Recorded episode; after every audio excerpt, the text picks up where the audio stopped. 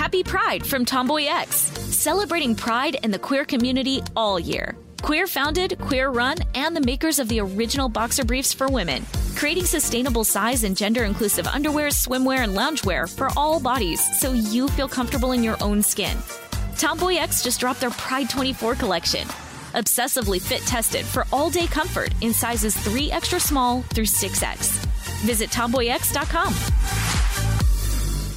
You know you've got a comeback in you. When you take the next step, you're going to make it count. For your career, for your family, for your life. You can earn a degree you're proud of with Purdue Global.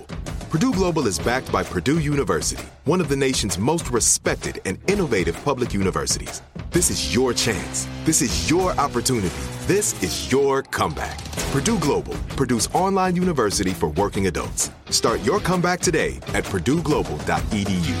Me. Focus Features presents Back to Black. I want people to hear my voice and just forget their troubles. Experience the music and her story. Know this. I ain't no Spice Girl. Like never before. That's my daughter. That's my Amy. On the big screen. I want to be remembered for just being me. Amy Winehouse, Back to Black, directed by Sam Taylor Johnson. Rated R, under seventeen, not admitted without parent. Only in theaters May seventeenth.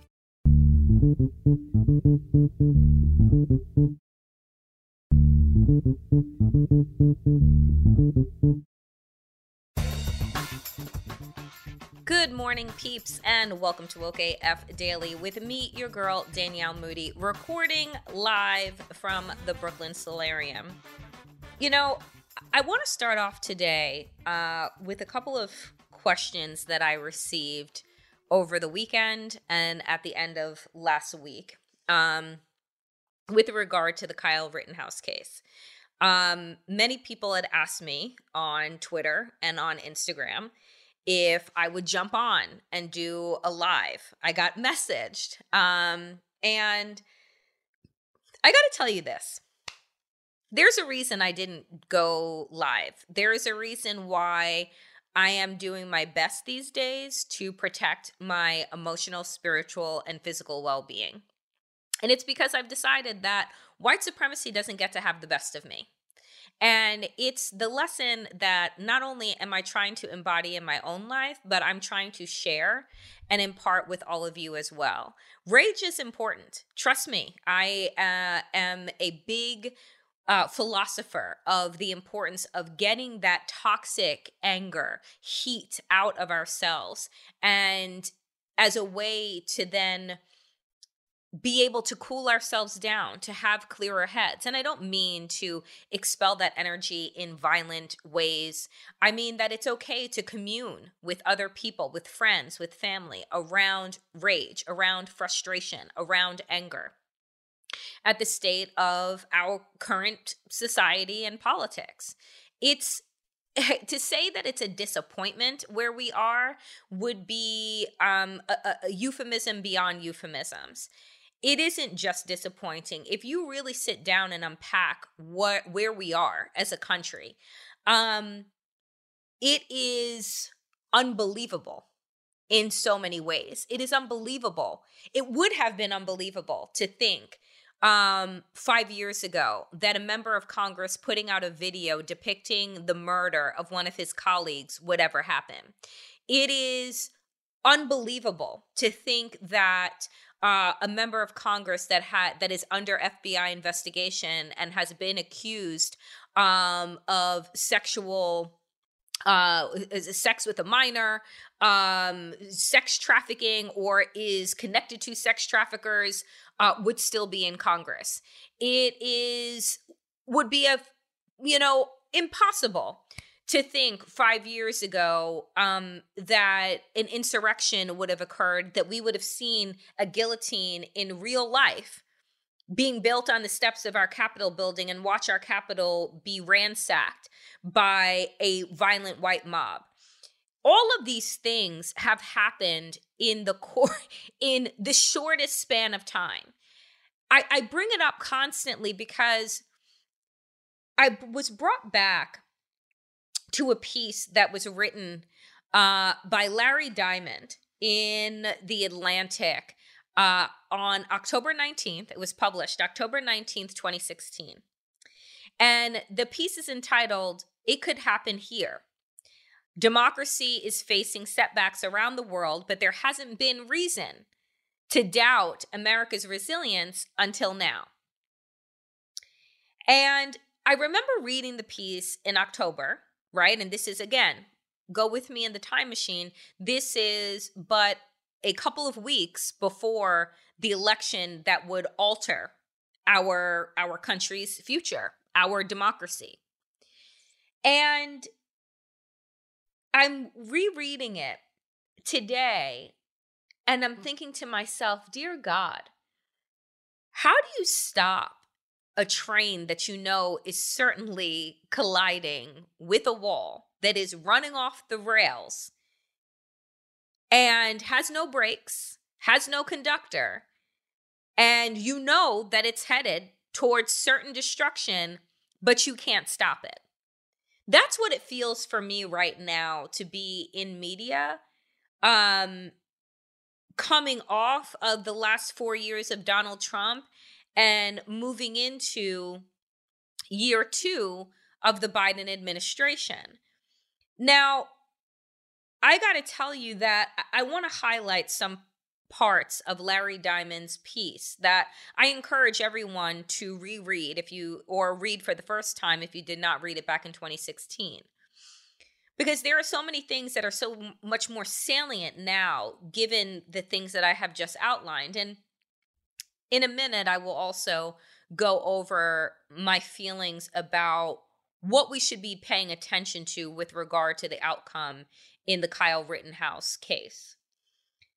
But here are some pieces of Larry Diamond's um, It Could Happen Here. He wrote, among the most dangerous, among, among the most, most dangerous um, things of Democrats in this time is arrogance and apathy. I want to unpack that for a moment. That arrogance and apathy are two of the things that Democrats do really fucking well. Arrogance in the fact that we just believe that, you know, when people know better, that they'll do better, right? That we believe fundamentally that if you provide people with information and facts, that they'll just do the right thing, right? That all people inherently want to do the right thing.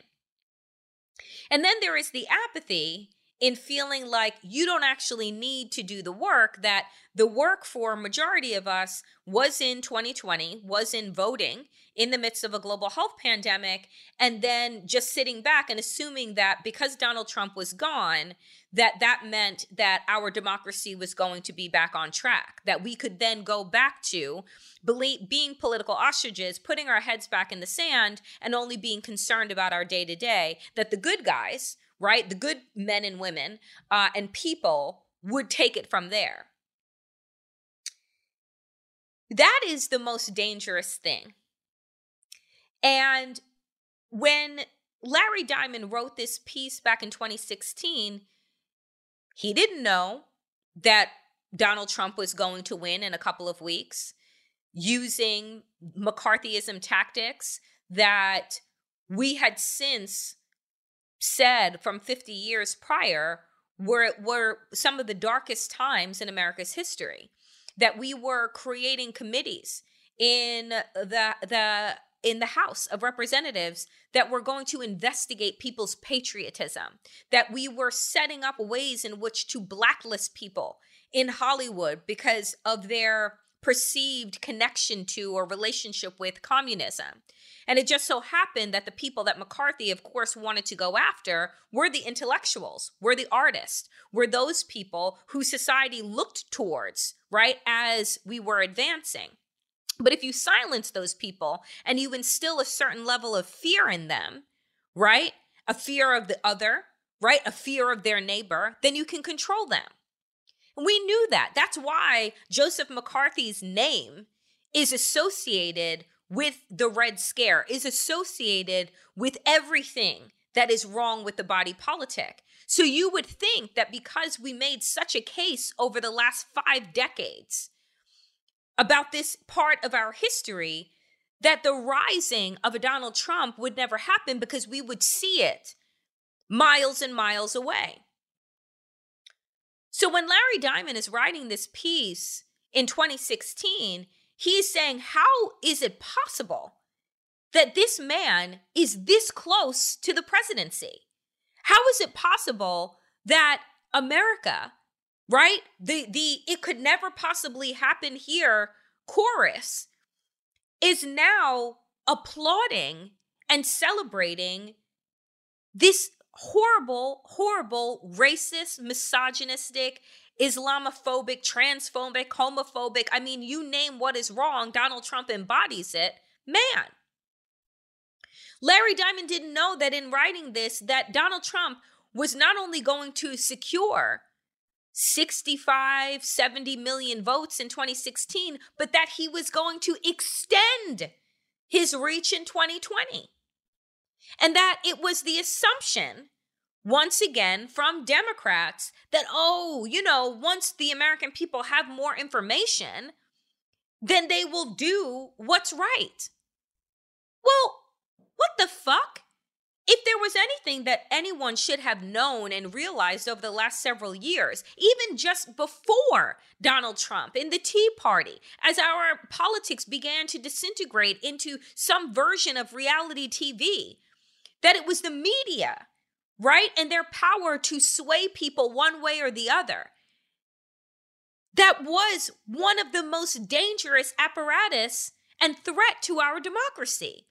That if you had a person that both embodied the outlandishness, right? But like what America craves around celebrity. And then you couple that with the foundation of America, which is racism and cruelty, that that would be a winning recipe for millions of so quote unquote aggrieved white people. So when he says that among the most dangerous things that Democrats can do is this coupling of arrogance and apathy, I am seeing it now. Even after having lived through the last five fucking years. Because you see Democrats right now doing what they do, which is partially, let me be clear, we need them to pass policy. We need infrastructure bills. We need human infrastructure. We need immigration reform. But most importantly, we fucking needed voting rights. But that's, you know, a time for another day, evidently. We need these things to happen, but not outside of understanding the danger and the threat that we have yet to nullify. I would argue that we are in more trouble now than we were in twenty sixteen. You see, in twenty sixteen, we were just seeing what could happen. And even in twenty seventeen, after Donald Trump is inaugurated, you have the fucking march of the tiki torches in Charlottesville. Again, signals to the decline of our democracy. You had the President of the United States hail these people. This was all the slow roll setup for where we are now, for the insurrection. And so another point that is made in this piece is this. Democracies fail, Diamond writes, when people lose faith in them and elites abandon their norms for pure political advantage. Let me say that again. Democracies fail when people lose faith in them and elites abandon their norms for pure political advantage. Again, this is written before Mitch McConnell forced through over three hundred federal judges, many of whom the American Bar Association said were not qualified. This is before, right, we would have an attorney general turn the Department of Justice into an extension of the presidency and weaponize it against Donald Trump's political foes. This is before all of that. And so when we arrive in this moment, it's not as if alarms have not been going off and people haven't been warning, writing, speaking, screaming, marching to alert people to where we are. But I keep going back to our fundamental understanding of history and the way that it is taught. We always use the same setup. If you don't understand your history, you'll be deemed to repeat it. But all America does is repeat its history over and over and over again. I would make the joke about slavery coming back and how that's not out of the realm of possibility, except I don't think that it's funny because I actually don't think that it's out of the realm of possibility. The only reason we don't have slavery in America, right, as a legal institution still, is because of some laws that were passed. It's the same reason we currently are holding on to abortion in this country by our fingernails because of laws that were passed. But what we are seeing and what cannot be understated or overstated enough, frankly, is that those laws are only as enforceable and powerful as the people that are willing to enforce those said laws. Right? We only abolished slavery because of a mass insurgence of people, right? And a full-on fucking war that ended it. But those things that we think are just our part of our political norms came blood-soaked. It wasn't without sacrifice. It wasn't without centuries of lost lives and brutality and torture and terrorism that we arrive at this moment when we are looking around and we're like, fuck. Even the free-ish place that we have arrived in right now is up for fucking grabs. And if you don't, if you think that, again, I'm being hyperbolic, I mean, just look around. Let's take the Kyle Rittenhouse case as an example. Now, everybody knows, because you've been listening to the show, that I have not been following this case day in and day out. Why? Because like I stated at the top of the show, I give a shit about my emotional and spiritual well-being. And I hope, folks, that you care about yours as well, because there was no need to follow this trial, because from the outset, with Judge Schroeder and his clear and present fucking bias against the prosecution, you knew where this was headed, right? When we're not referring to people that were gunned down because they were ex- they were exercising their First Amendment right to be able to assemble, right, in protest against an unjust criminal system, and who were gunned down by the likes of a seventeen-year-old that crossed state lines with a fucking A R fifteen and then was patted on the back by police, where the fuck did you think this was going? His bullshit performance on the stand of his crocodile tears, the embrace that he is receiving from Republicans who want to offer him positions of promotion, like a congressional internship, right? He has an f- entire fucking docuseries that's being hosted by, get this, Tucker fucking Carlson. He will have a sit-down interview this week in prime time with Tucker Carlson, who I'm certain will embrace him as a son and as a patriot. This is the same motherfucker who referred to an unarmed teenager walking home from the fucking store as a thug and a threat. When you take these stories of America and you put them up against how democracies have fallen before, every single sign is pointing to where this is headed and where we are headed as a country. And the fact is, is that we have Democrats that are too busy with their bullshit infighting. You have Democrats that are too busy saying we need political wins instead of recognizing the urgency of this moment to repair our democracy so we have a future to discuss, right? You realize that hope isn't on the horizon.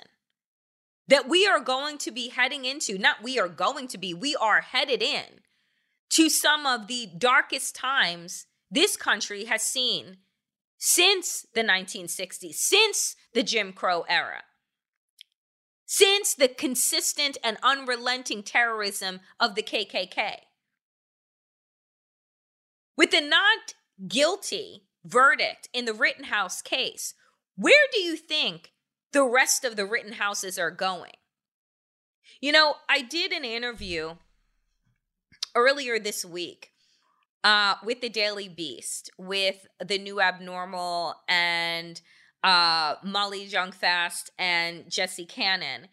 And they were talking about the fact that some of their friends are very concerned with attending another political protest, that they may not um, do so. And mind you, I have gone to countless protests. I mean, I lived in fucking Washington, D C for damn near twenty years. I felt like I was at a protest every other week, right? But the thought of people being too scared to protest because of the likes of Kyle Rittenhouse's, because that now we know that they have more rights to carry a gun and shoot and murder in cold blood anyone that they want, and know that now they have precedent, recent precedent, to get off, would make me worry too. But the reality is, is that America has always been fucking violent. It's a violent fucking nation, founded on cruelty, founded on bloodshed. So this is not a shock. My response to Jesse and his friend was to say, look, motherfuckers are getting murdered and trampled and shot at concerts, but they don't seem to stop. People don't seem to stop attending them. So when it comes to fighting for our rights and voicing our dissent against a biased an unjust government, should we stop because of the potential of fatalities? And look, it's fucking serious. You know, we've been and seen these situations with these cops. I mean, we saw the elderly white man fucking knocked over, blood boiling, pouring out of his goddamn head. They didn't give a shit. We saw police beat the shit out of protesters, right? Causing serious harm. Stories of people that we interviewed running from Lafayette Square, where famously, right, or infamously, Donald Trump cleared Lafayette Square with the help of Bill Barr and the help of the fucking Pentagon so that he could take a photo op with a book he don't read in front of a church he don't attend. Each and every one of these examples that I'm laying out cannot be considered in isolation. They are what form the fundamental fall of our democracy. The erosion of civil liberties, the erosion of our faith in our institutions. I didn't watch the Rittenhouse trial because I knew where it was going. And I'm a person that still is trying so desperately to believe that we can reimagine America. But each and every day, trust me, it's becoming harder and harder to assert that truth, to even believe in it myself, and it's my job. And that's why I tell people, like, look, you can be a responsible citizen pay attention and understand what is going on, but then recognize that if you don't take care of your emotional and spiritual well-being, understand that nobody else will. That nobody's going to walk into your apartment or your house and tell you to turn off the news. Go walk in nature, take some deep breaths, go do an exercise class, meditate, pray, do an art project. Nobody's going to tell you to do those things. You're just going to have a breakdown and then shut it out completely. And that's why I'm saying take it, much like, you know, our indulgence in food, take it in little bites. Because the desire here is to wear you down. The desire is to accelerate, accelerate our erosion of our trust and our faith in these institutions that we are watching fail us one major case at a time. I had to turn off the news earlier because I refused to listen to the closing arguments in the McDaniels trial. Right? Because once again, they were referring to it as the Ahmaud Arbery trial. It's not. Ahmaud is dead. Right? He was fucking gunned down in cold fucking blood after going for a fucking jog. It's not his trial because he's not alive to stand trial. But once again, the media does what the media does. But I can't watch every single instance of white vigilantes being able to walk, go back home, and pretend that nothing ever happened, but then be able to recant these stories to their friends, to their colleagues, about their bravery and their fucking patriotism, because that's how it will be told. What did cricketer Holden say?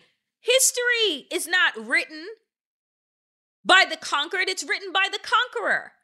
So what do you think the narrative is going to be for the Rittenhouses of the world? Oh, white people already talk about the fact he didn't do anything wrong. He's a hero. A hero? He's a fucking murderer. But why should they think otherwise? When you're driving on highways and attending schools named after fucking Confederates. In what nation do you do that in? And we wonder how we arrive at this place because we are so disconnected from the fucking truth and so disconnected from facts and our real history that we are always going to be destined to repeat it. And I see no maneuvering into our future to make me believe that things are going to get better. How? I'm still trying to convince you the sky is blue. How would I ever convince you that you're doing damage to the environment when I gotta spend my fucking time and energy telling you the sky is blue and water is wet? I have to move you from that fucking obvious place to the effects of climate change? Give me a break.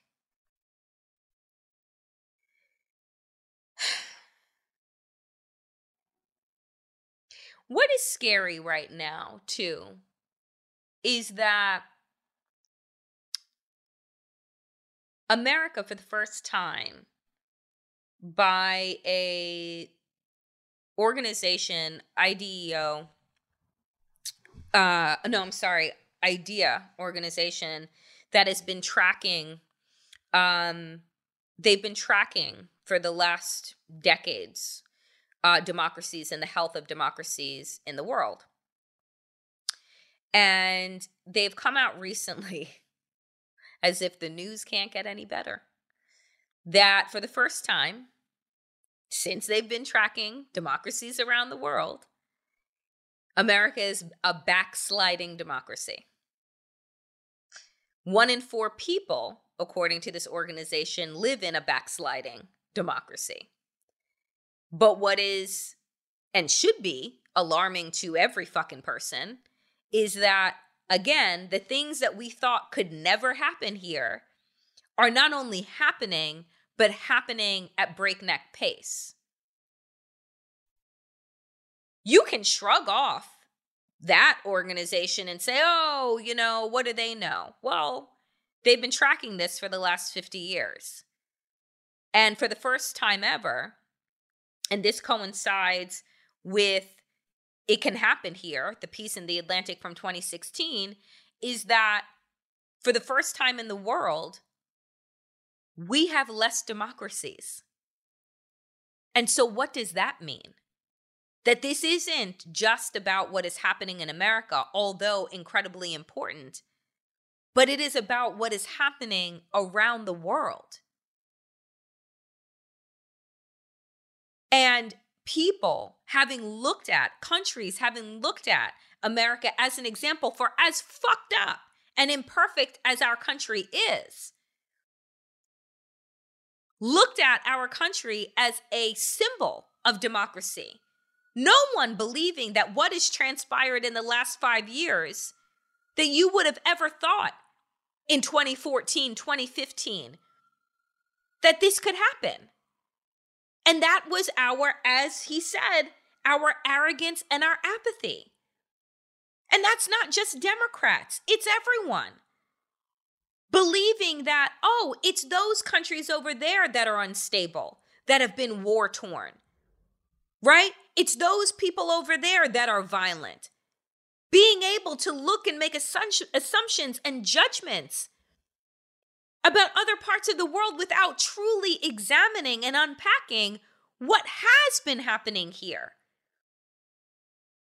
Again, I think it's our desire to shrug off, right? Let's shrug off the Tea Party. Let's shrug off the calls for Obama's birth certificate. Let's shrug off Donald Trump calling Mexicans rapists and murderers. Let's shrug off the fact that, you know, uh, members of the Republican Party have been caught up in multiple scandals with sex traffickers, drug traffickers, murderers, all of these things. Let's just shrug that off.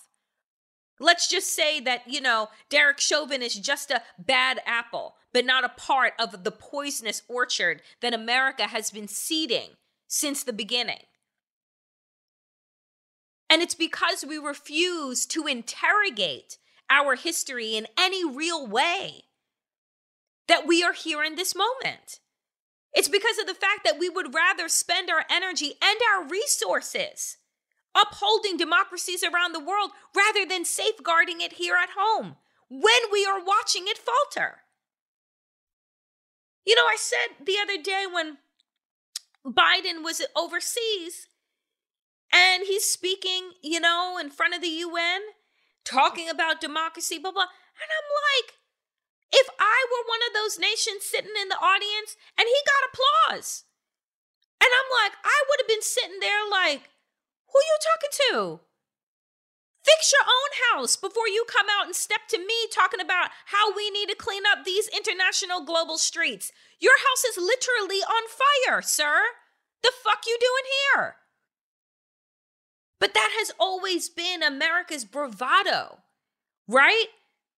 That we are somehow these, these fucking cowboys that are out, and I say cowboys, and I mean that, right? This idea of like, you know, the horseback riding, wielding the whip, you know, like we saw with the fucking Haitians at the border.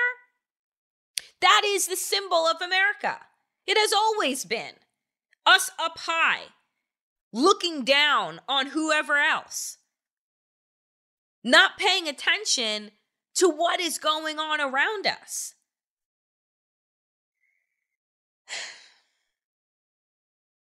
Larry Diamond writes this. Democracy is facing setbacks around the world, but there hasn't been reason to doubt America's resilience until now.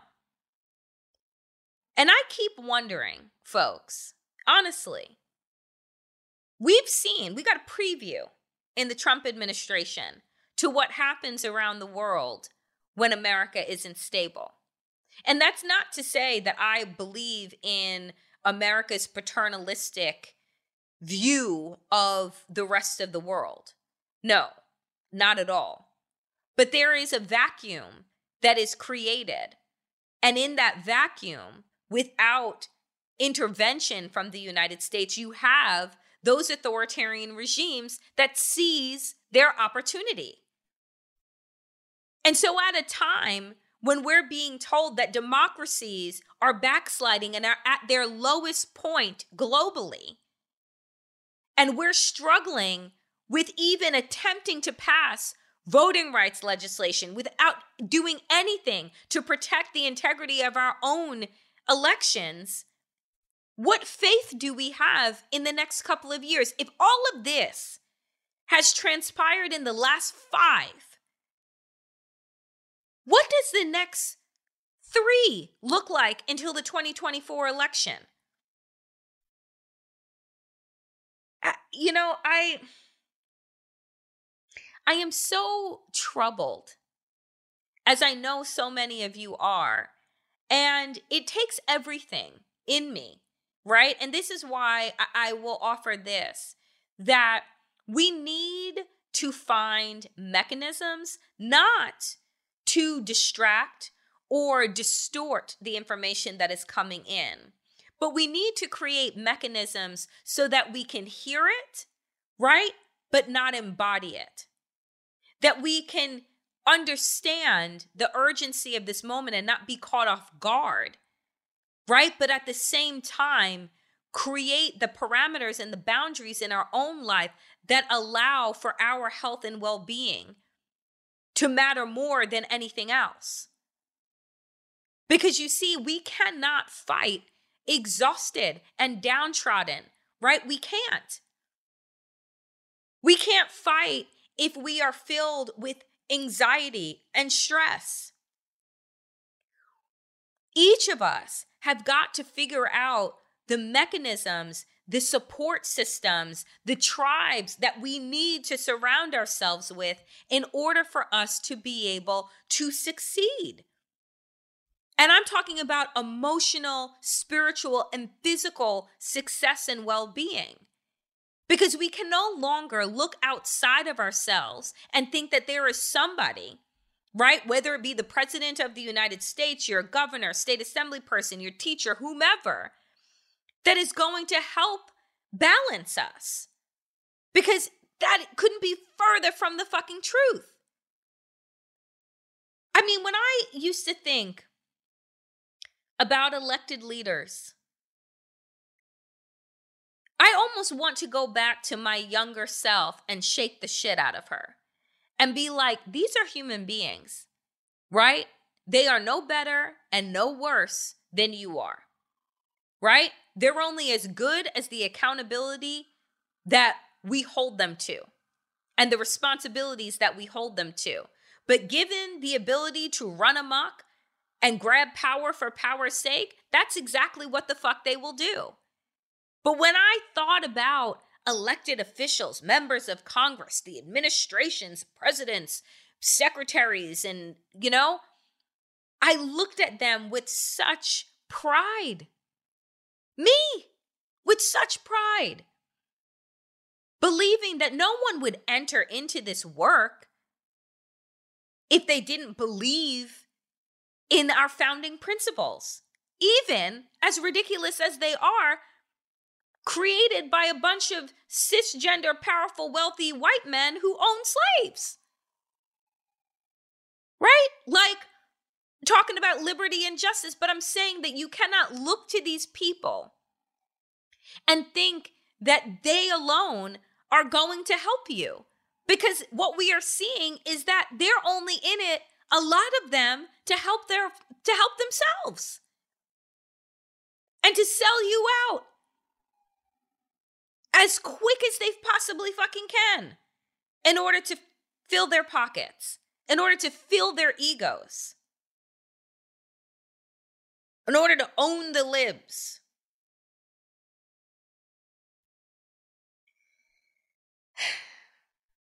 Switching gears, but staying on our declining democracy.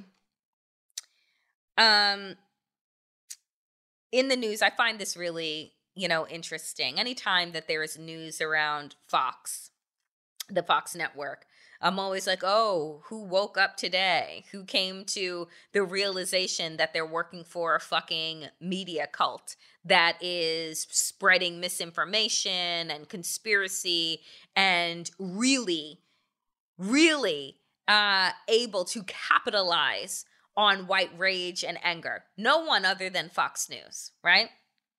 So anyway, two contributors uh, this week have put in their resignations, uh, Steve Hayes and Jonah Goldberg. Um, and they quit, uh, as they said in their resignation letter, because of Tucker Carlson and that piece of shit's new docu-series. And I use that with real deep uh, sarcasm and quotes, because it is anything but anybody's docu-anything, right? Um, called The Patriot Purge. It's a three-part, three-parter that was streaming on uh, Fox's streaming site, but they were promoting it vigorously on the network. This is what those two contributors said as they've come to their own personal reckoning. Over the past five years, some of Fox's top opinion hosts amplified the false claims and bizarre narrative Trump offered or their own. Under this guise, the release of the Patriot Purge wasn't an isolated incident. It was merely the most egregious example of a long-standing trend. So they have come to the realization that, you know, the rest of us had came to about Fox News decades ago at this point, um, that they're in it. They're not changing course. They thought that following Donald Trump's loss, that everybody, much in the same way that we all hoped, that Republicans would come back to their senses, that the networks would, you know, stop running him, that, you know, we could find this semblance of normal and get back to, you know, rigorous debate about policy, blah, blah. But what folks fail to remember is that the deterioration of, like, the Republican Party and Fox News didn't start with the election of Donald Trump. It started well before that with Obama running for president, right? Like, that's when Fox News really ramped up their fucking anti-blackness, their anti-L G B T stances, their anti-woman, like their anti-democratic ways. They went full force, right? And then any other network who wanted to appear neutral then was putting up some of their fucking people, right, in these bullshit, oh, both sides debates. But anyway, these two people have since quit because Fox is double downing, right? They're doubling down on Tucker Carlson, right? They are doubling down on their next meal ticket, who is going to do a sit down with Kyle Rittenhouse, who did his show over the summer for an entire week from the anti-democratic country of Hungary, sat down with the prime minister talking about, oh, this is how America should be. Like, this is who the fuck they are. And these two people, these two Fox News contributors, are waking up to the fact that they're never going back to normal, that this is who they have become, and that them in their own consciousness can't continue to work for a network that is going to support and promote Tucker Carlson as if he's like a serious host and not an entertainer that is actually dangerous. Because remember, Tucker Carlson has been sued, just like Fox News has been sued multiple times over. And what did they say in court? Well, nobody would take him seriously. He's an entertainer. But you don't see the, the F C C making it so that Fox News has to air, right, the fact that they are for entertainment purposes only and not real news. You didn't see, right, any push in that direction to alert audiences to the fact that if you are looking for real news and not entertainment, this ain't it. There's no push here. So we're just watching the careening of our fucking body politic, and it's like no one, no one is driving the fucking train except for the Tucker Carlsons and the Murdochs. And, and so, you know, I sit here, folks, and I'm like, yeah, I guess you can applaud these two people for quitting their jobs, I guess. But where the fuck were they over the whole five years from the time Donald Trump came down the escalator, calling Mexicans rapists and murderers? Where were you the entire time that the network was celebrating this, as well as celebrating violence? You know, I keep saying that I don't think that things will change until somebody is killed, right? And I mean like a prominent member of Congress or whatever. And then I realized the other day, that's not going to fucking matter. And that's what's really sad and scary. And that's what I want to ring the alarm about with regard to the Rittenhouse case, is that this is just the beginning. So when I'm telling you to figure out the mechanisms for your wellness, right? And safeguarding yourself and creating boundaries, I am serious, because this is just the beginning. Things are going to get worse. And they seem to be getting worse quicker and quicker and quicker. We will know by the end of this week the verdict in the McDaniels case. We will determine once again if white vigilantism isn't just the way of the past and the way of the future, right? And what does that mean for the rest of us who are not white, who are not straight, who are not cis, male? Like, what does that mean for the rest of us? Are we to live under threat? Right? Threat of domestic terrorism, threat of fear of leaving our homes, because that's what they want. And I fucking refuse. I am choosing radical joy. I am choosing revolutionary self-care. I am choosing to activate all other parts of my senses and emotions outside of rage, because they will not own me. Right? And the more that we invest in that singular emotion, the more they win. So again, I say to you, be thoughtful daily about your self-care. Be thoughtful daily about the way that you engage with the news, about the way that you engage in community, and how you choose to create community. Because all we have at this moment is us. And that is the truth.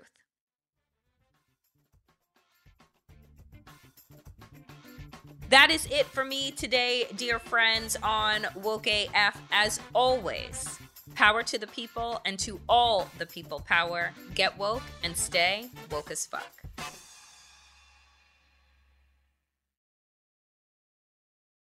Happy Pride from Tomboy X. We just dropped our Pride twenty-four collection. Queer founded, queer run, and creating size and gender inclusive underwear, swimwear, and loungewear for all bodies, so you feel comfortable in your own skin. Visit tomboy x dot com to shop. Whether you're a savvy spender maximizing your savings with cashback rewards, a thrifty rate watcher seeking the lowest interest, or a travel enthusiast looking for extraordinary perks, Kemba Financial Credit Union has a visa to complement your lifestyle and unique needs. Apply today at Kemba dot org to unlock a limited-time two percent cash back on purchases and pay zero percent interest on balance transfers for an entire year with a new visa from Kemba. You deserve a card that works for you. Restrictions apply. Offer ends June thirtieth, twenty twenty-four. Are you still searching for your perfect place to call home? Well, now is the time to buy at Fisher Homes. If you're looking to move in before the end of twenty twenty-four, May could be your last opportunity to start building your dream home and close before the year's end. If you're hoping to move in even sooner, Fisher Homes also has homes that are move-in ready and waiting for you, where you can start enjoying the benefits of homeownership even faster. Schedule your personal tour with a new home advisor today at fisher homes dot com and make this spring the season you find your your perfect home sweet home.